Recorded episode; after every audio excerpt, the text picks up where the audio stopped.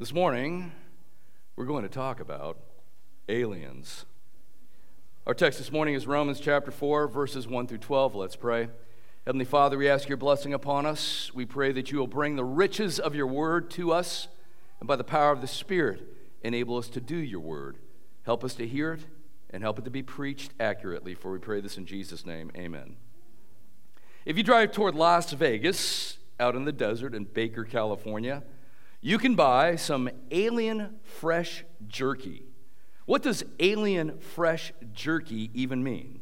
It means beef jerky, jokingly made by aliens from another planet.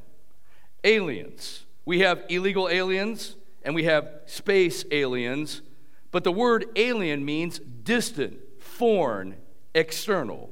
When it comes to salvation, the source of our salvation is outside of ourselves, distant, foreign, external. This morning in Romans chapter 4, we'll look at alien righteousness. Alien righteousness. Go ahead and open up your Bibles to Romans chapter 4. We're going to begin in verse 1. Romans chapter 4, beginning in verse 1. And there, St. Paul says in verse 1 What then shall we say was gained by Abraham our forefather according to the flesh?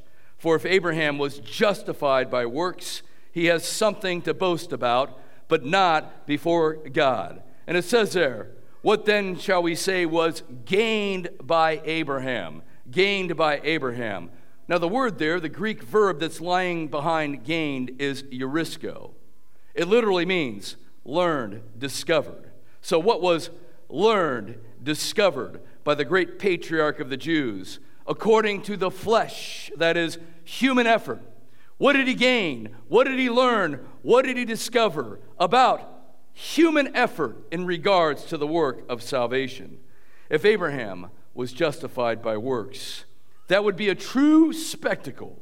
If somehow he was able to gain favor with God by his raw works that would be a true spectacle, but not before God. Verse 3 For what does the scripture say?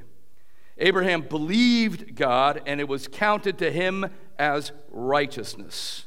This has nothing to do with obedience to the law, it has everything to do with faith. Have you ever thought about who Abraham is?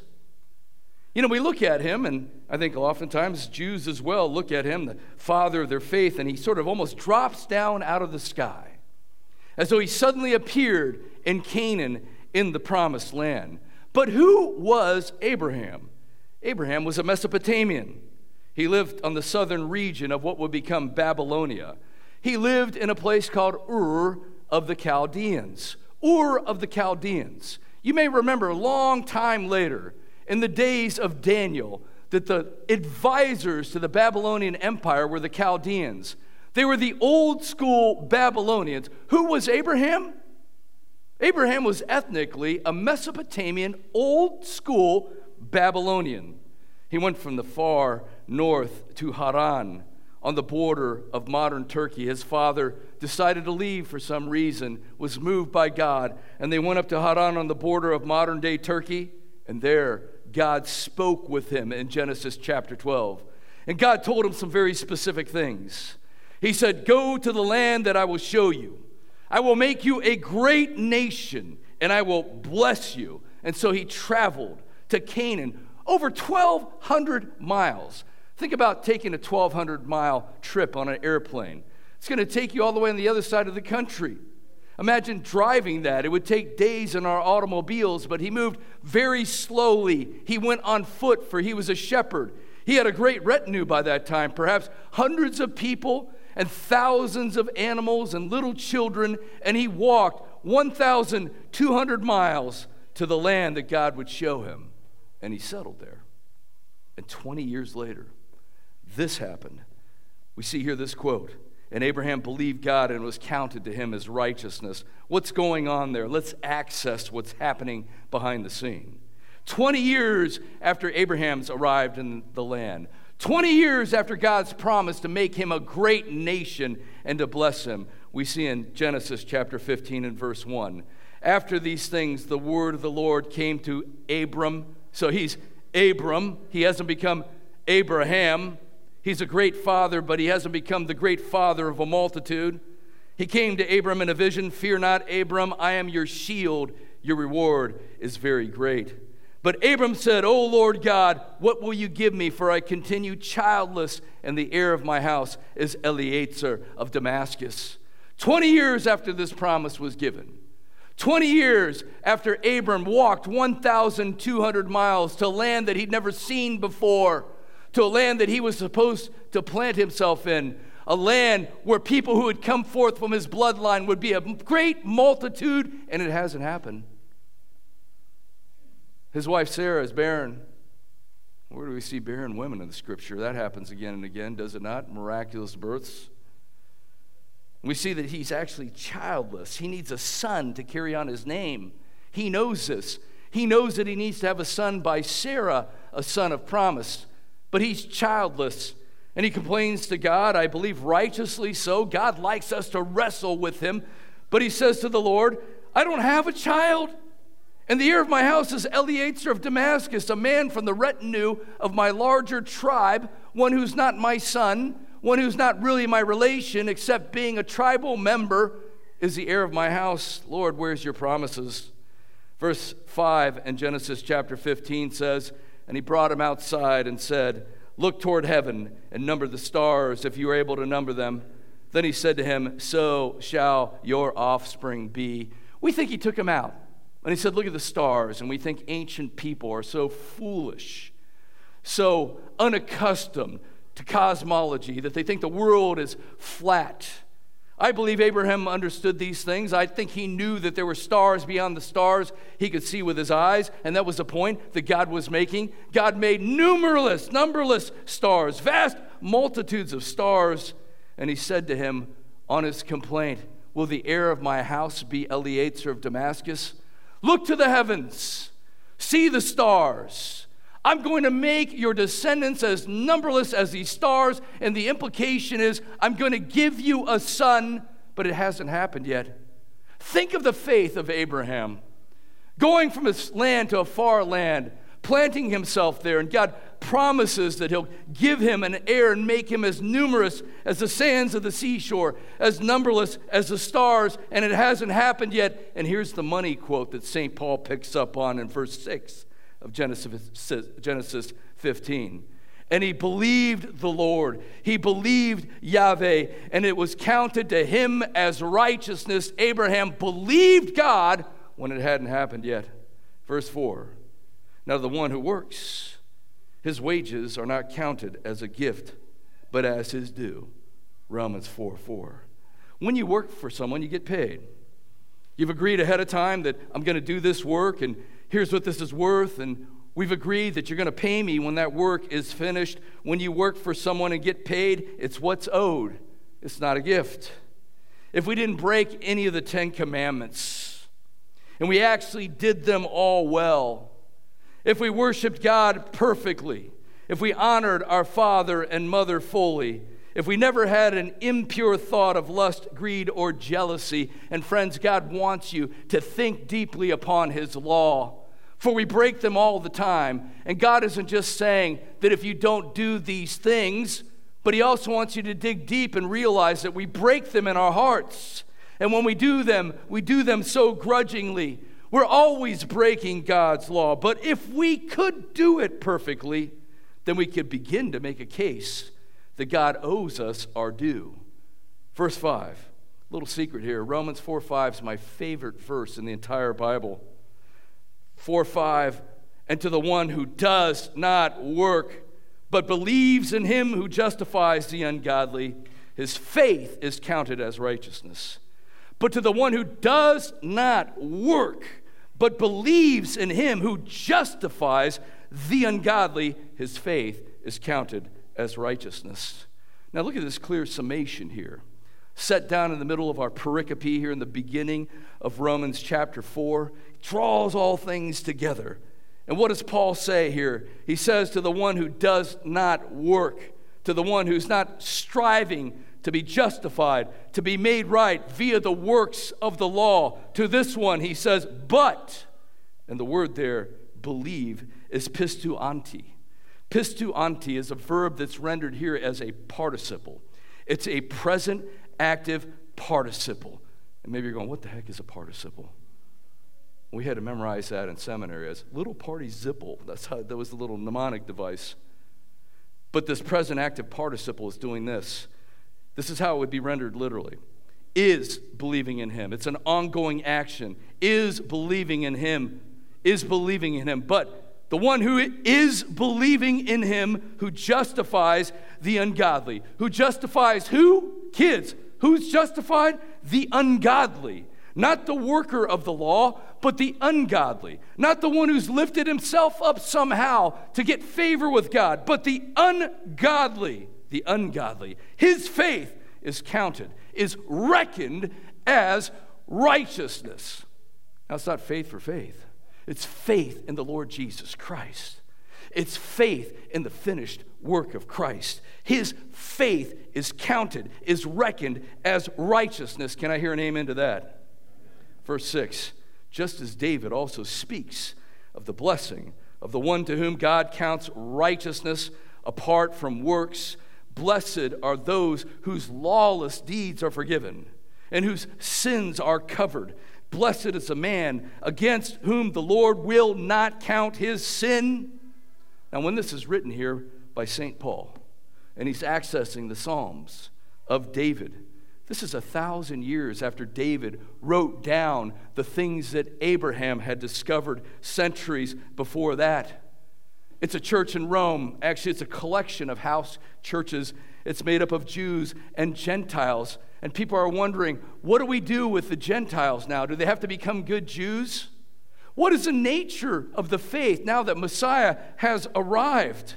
But this should have been nothing new or novel. It was a thousand years old by the time St. Paul arrives by the scene and has to remind the believers that David said this long before. And what does David say? He says, Blessed are you.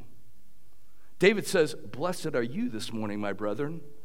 Blessed are you whose lawless deeds are forgiven, whose sins are covered, whom the Lord does not count his sin this is the one whom God counts righteousness apart from works.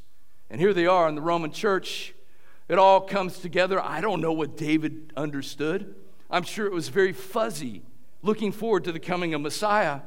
But here they sit in the Roman church rejoicing in the fact that the Messiah, the Lord Jesus Christ, has come. The promises of the Old Testament have been fulfilled. And in Christ we have righteousness by faith.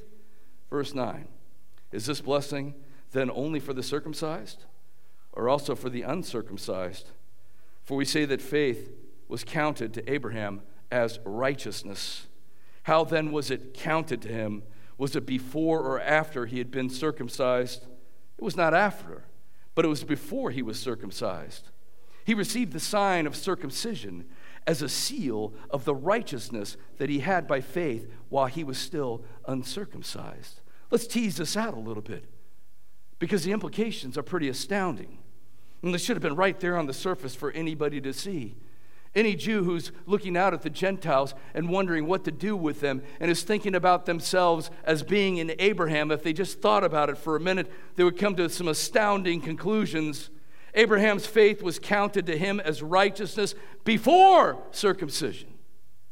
It was counted to him as righteousness before the law had even been given on Mount Sinai, before the prefigured markers of the Jewish religion. And think about this for a minute. He's got people in his household here who are going to go off and found other nations, and they're circumcised too.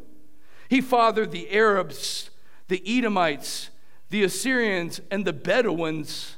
And there's more nations that sprouted out of Abraham before his grandson Jacob ever came along and fathered the 12 tribes. And before any of that happened, before the 12 tribes had ever arrived on the scene, it was said of Abraham before he was circumcised that his faith was counted as righteousness. And so it is for us. So it is for us.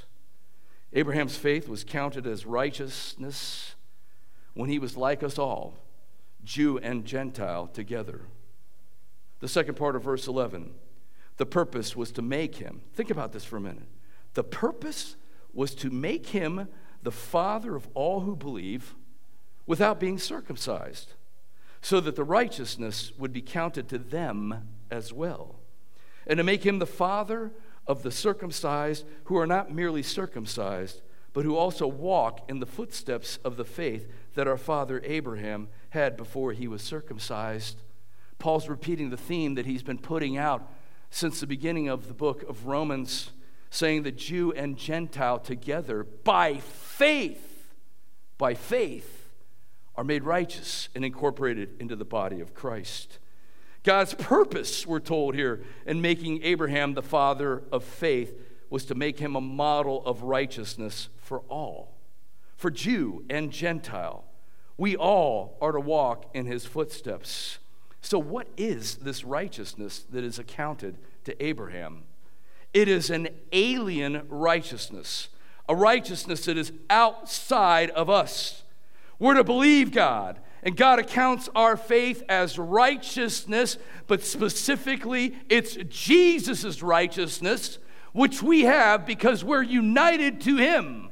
Jesus takes us, Jesus saves us, Jesus cleanses us, and Jesus incorporates us into the body of Christ, and He gives us His goodness. He gives us His righteousness, and He takes all of our filth and sin away. Thanks be to God. He exchanges our unrighteousness for his total, complete, absolutely all the way to the cross and out the other side of death, alien righteousness. Jesus doesn't need us, Jesus is outside of us. But Jesus came to clean up our huge cosmic mess. Thanks be to God. Arriving in Multan, Pakistan at night, was one of the most disorienting and alienating experiences of my life. Arriving groggy in Dubai, which is 11 hours ahead of us, I was treated to the strange spectacle of a Middle Eastern city filled with wealthy Chinese, Rolex wearing Arab sheikhs, and working class Europeans on holiday. But then we transferred to the Central Asian terminal where things got even more distant and alien. Crowds of men wearing bare shouldered robes, followed by their numerous wives, were returning from their pilgrimage in Saudi Arabia. Scowling Pakistani workers were sizing up the only two Westerners in the terminal and on their plane. And two hours later, we emerged in a steamy March night in Multan, Pakistan, with crowds of people waiting for loved ones just outside the terminal. The eerie sound of the Islamic call to prayer echoed from a hundred minarets it was a foreign, distant, and alien land. When it comes to the righteousness of God, which comes to us from Christ, it is as foreign and distant as an alien land, the distance between us, between heaven and earth, because we are unholy sinners and God is absolute holiness, but in an act of unbelievable generosity and grace, He sent His only beloved Son for us and so it must be. This morning in Romans chapter 4, we've seen alien righteousness. Soli Deo Gloria, to God alone be the glory. Let's pray. Heavenly Father, we thank you for the alien righteousness of our Lord Jesus Christ. We thank you for sending him for us, and we thank you for giving us the gift of grace. We pray that we would not take advantage of this in the wrong way, but that we would use it and we would rejoice in it, and we would spread the faith even this week.